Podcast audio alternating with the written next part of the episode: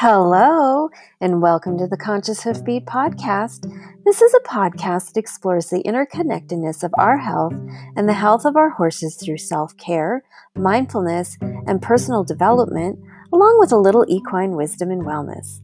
I am your host, Dr. Pamela Maynard, the passion driven equinologist. I have dedicated my life to the horse. Some call me a fanatic, and I claim it because I'd rather be dead than horseless. I'm a published author and researcher, equine body worker, energy facilitator, and I am passionate about deepening the human horse experience.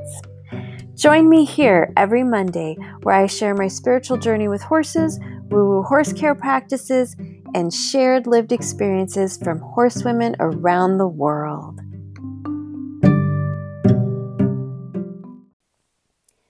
Today, I want to talk to you about living your life from the place of your higher self.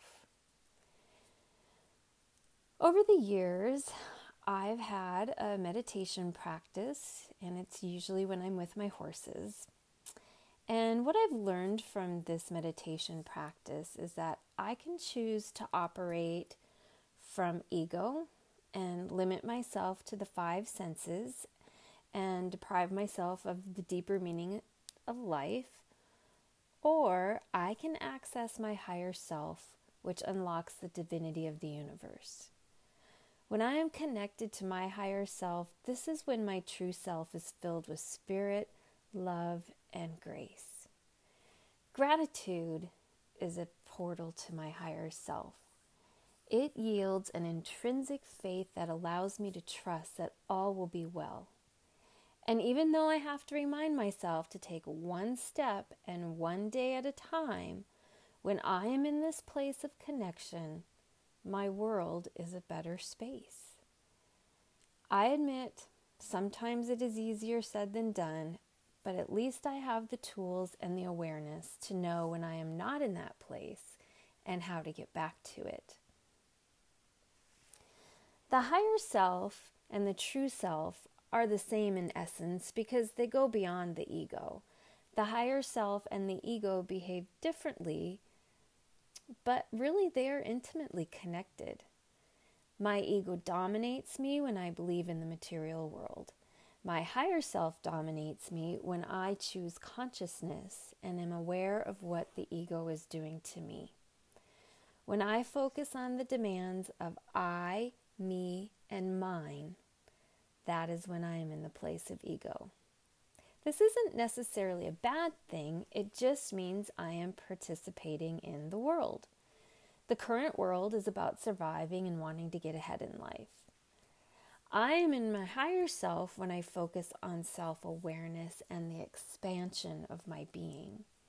This is when my story shifts.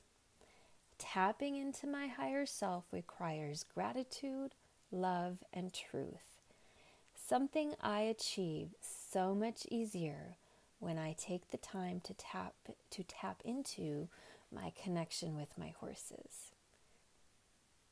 Last year, I did a 22-day meditation experience on gratitude, and it was quite a liberating experience for my awareness, and it really helped me to shift to my higher self. It helped me shift away from the drama, victimization, depression, self and the self pity of my everyday material world.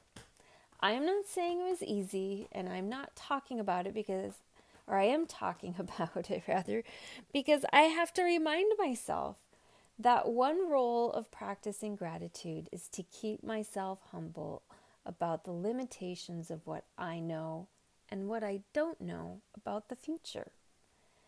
I don't know about you, but it is really hard for me to not think about the future, especially with all the chaos going on in the world today.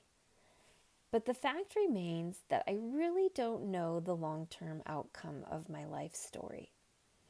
When I really stop to think about the future, it just causes me worry and anxiety. And this is not for my highest good, and it's not in the highest good of my horses because they can sense my emotions. What comes to me is that gratitude is really about leading me to surrender. Learning to surrender in an attitude of trust is my next step. Sometimes I feel like I so got this, and I will say my mantra, let go and let God, over and over, and I feel at peace. And then sometimes I just want to go to the barn and play with my horses and pretend like the rest of the world doesn't exist. It is a journey a journey that takes me from doubt to certainty and back again. I don't know what lies ahead, but I am learning the wisdom to get myself where I need to be. As my vision becomes more clear, I am able to have a deeper sense of gratitude and trust. I love what Albert Einstein once said about the secret of life.